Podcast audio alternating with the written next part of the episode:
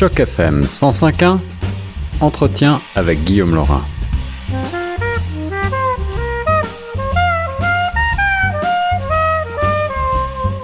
On est sur les ondes de choc FM 105.1 aujourd'hui avec mes invités au bout du fil, le professeur Norman Cornette et euh, Madame Martierio qui est de retour pour euh, nous présenter notamment son dernier ouvrage, Fausta. On en parlera au cours euh, de l'heure, mais également on va parler aujourd'hui plus particulièrement de soins palliatifs et s'intéresser aux relations entre les arts, les arts visuels et la poésie également et la thérapeutique euh, et on va tout de suite commencer à entrer dans le vif du sujet. Bonjour, euh, Madame Thierry. Bonjour, professeur Cornat. Bonjour. Bonjour. bonjour. Oui, en effet, euh, Monsieur Laurent, le dernier recueil de Marc Thierriot s'intitule Fausta. Et je tiens à signaler à l'auditoire de Choc FM que Marc Thierriot détient le doctorat en philosophie, mais elle vit une situation très pratique, c'est-à-dire euh, son mari, qui est lui-même médecin spécialisé, est en soins palliatifs. Hmm. Et lors de leur dernier grand voyage à Venise, euh, Martierio a eu une inspiration et qui a fait qu'elle a publié ce recueil incontournable parce qu'elle vivait les soins palliatifs. Et j'ose dire, euh, Monsieur Laurent, que face euh, aux soins palliatifs, face à cette tragédie combien personnelle, euh, on a besoin de, de recours. Et j'ai l'impression que Martierio a eu recours à la poésie, recours à, aux arts visuels, puisqu'elle est peinte, et recours à la philosophie, de sorte qu'en esthétisant les soins palliatifs, elle a su transcender une tragédie personnelle. Alors, Madame Thierry, vous êtes euh, philosophe, détenteur, comme le disait le professeur Cornette, d'un PhD en philosophie, écrivain, également peintre. Vous êtes né au Brésil. Euh, vous avez grandi dans des cultures à la fois brésiliennes et euh, françaises. Pour ce, nouvel ouvrage, euh, bah, tout d'abord, j'ai envie de vous demander euh, d'où vient le, titre Fausta? Pourquoi avoir choisi ce titre? Alors, euh, Fausta, à cause de la chute, Faust, c'est l'histoire de la chute d'un homme, un homme qui veut posséder le savoir et qui fait alliance avec le diable pour pour pour avoir, si vous voulez, le la connaissance, la connaissance du bien, hmm. du mal de l'au-delà, euh, la jeunesse éternelle. Enfin, c'est un alchimiste. Hein, oui. Et le premier Faust, c'est euh, Saint Léon de Godwin.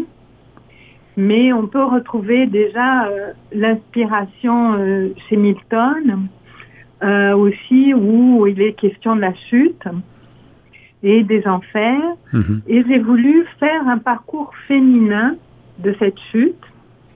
Et les enfers, pour moi, c'était la forge, si vous voulez. La, la, forge, l'endroit où on se forge et où on forge. Mm-hmm. Et, je, me suis dit, bon, euh, c'est souvent les hommes qui chutent et qui se relèvent. Vous êtes d'accord dans l'histoire euh, de la littérature? Eh oui.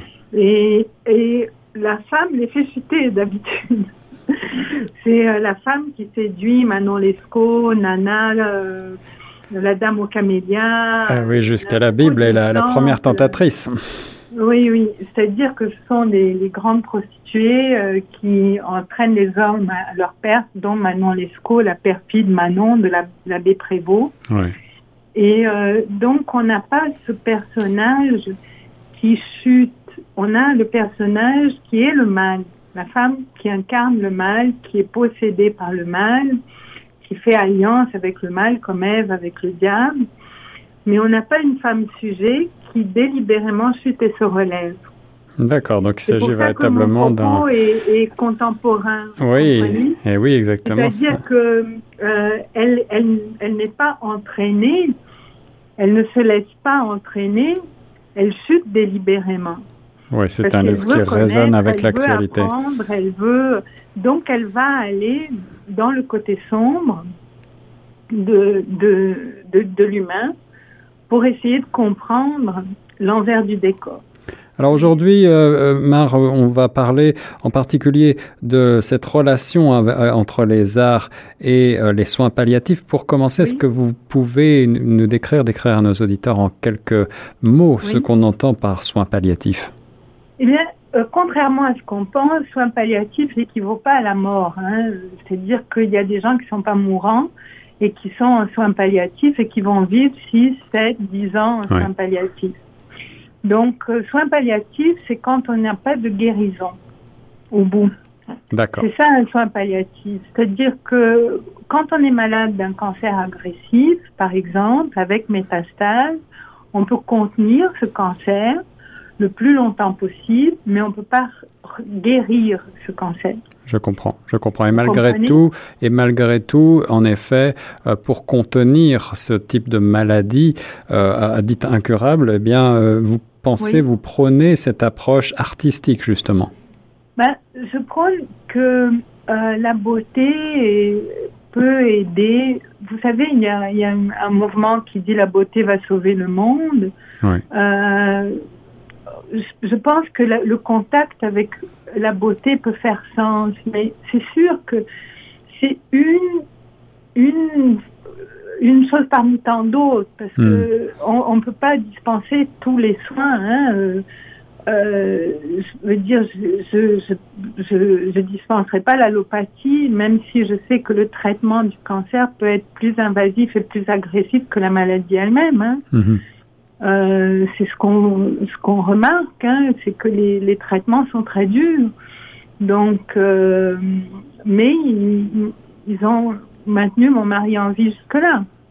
Ils sont, sont pas faciles. Et le fait que que mon mari voit apparaître des toiles régulièrement et que je lui déclame des poèmes et que je lise des ouvrages et que je l'implique dans un processus artistique, ça, ça le maintient non pas en vie, parce que c'est la médication qui le maintient en vie et les soins qui le maintiennent en vie, mais ça le maintient intéressé à la vie, curieux de la vie. Euh, euh, il veut euh, être avec parmi nous. Il a cette volonté. Et je pense que les gens qui sont oubliés dans, dans certaines cliniques, qui n'ont pas un rapport au sens, peuvent peut-être baisser les bras plus rapidement, peut-être. Mais tout ça, c'est très délicat, Monsieur Laurent, parce que je pense que ça dépend aussi de chaque personne et comment elle vit sa maladie. En effet, professeur Cornette, vous euh, partagez, j'en suis certain, euh, ces vues euh, de Mar Thierryot. Vous êtes commissaire d'une exposition actuellement à ce sujet. Est-ce que vous voulez nous en dire deux mots?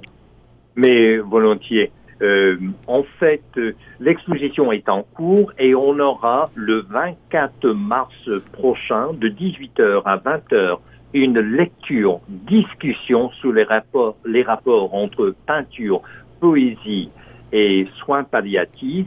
Euh, là, on aura son recueil Faustin avec nous. On va le lancer d'ailleurs. On sera entouré euh, de ces toiles euh, qui figurent de façon très importante dans le recueil Fausta.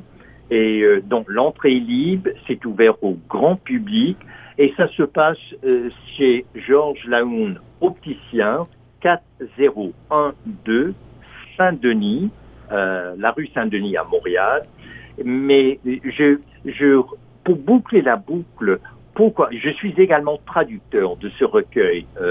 et depuis 33 ans, Monsieur Laurent, je présente des ateliers biologiques sur les, arts et les soins palliatifs.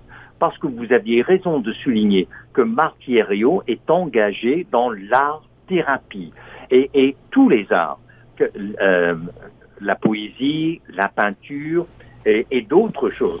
Mais pourquoi Faust m'intrigue en tant que professeur et ce, recueil euh, mais on remonte au, premier euh, sur, le plan littéraire dès 1592, euh, Monsieur Laurent, Christopher Marlowe avait publié Docteur Faustus. Il s'agit d'une tragédie, d'une pièce de théâtre, et, ça lors de la, euh, du règne d'Élisabeth Ier, la reine vierge. Mais ce qui me, fascine dans ce recueil de Martirio, c'est une mise en scène des soins palliatifs par la poésie.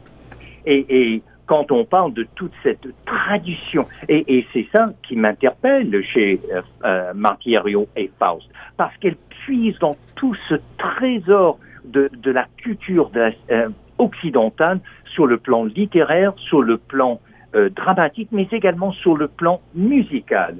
On avait évidemment chez Goethe, qui plus tard a, a, euh, a, a, écrit Faust, une tragédie en deux parties. Donc la première partie en 1808, on est au début de l'ère romantique dans les arts, en littérature et en musique. Il a terminé la deuxième partie, était publiée en 1800 32, donc une année après la mort de Goethe. Mais hmm. le dialogue sur cette, cette tragédie, et on ne peut pas contourner, vivre ce qu'elle vit en tant qu'aidante naturelle, il y a là une dimension tragique, mais elle, elle sait comment sublimer, comment outrepasser cette tragédie, de sorte que de, démystifier les soins palliatifs par les arts. Et on ne peut pas s'empêcher de penser euh, en musique de cette légende combien riche, la damnation de Faust mm. par Hector Berlioz en 1846. On est en plein dans le mouvement romantique de la musique ou encore l'opéra de Charles euh, Gounod, Faust, qu'il avait euh, composé en 1859. Donc on voit que cette légende, ce mythe, ce récit vient nous réconforter dans la forge des soins palliatifs, dans cette descente dans les enfers. Et quelle est la condition humaine, surtout dans les soins palliatifs On se retrouve dans les limbes, entre la vie et la mort, et comment en profiter à chaque seconde? Voici le défi à relever, et la poésie et les arts visuels et la musique nous aident à relever ce défi ultime de la condition humaine. Voilà, l'art fait du bien, l'art apaise et peut-être que la beauté sauvera le monde. Professeur Norman Cornette et Madame Martiario, merci d'avoir été mes invités. Je rappelle que Fausta, sous-titré La dernière née de la pluie, est édité aux éditions euh, Amalté. Il est à retrouver un petit peu partout, notamment euh, sur euh, Amazon. Est-ce que vous avez également un site internet où on peut retrouver plus de renseignements? Oui, euh, c'est www.mariana-loisel.com. Merci puis... beaucoup à tous les deux. oui, merci. Merci, Monsieur Laurent. Merci, et nous on reste sur les ondes de choc FM 105.1.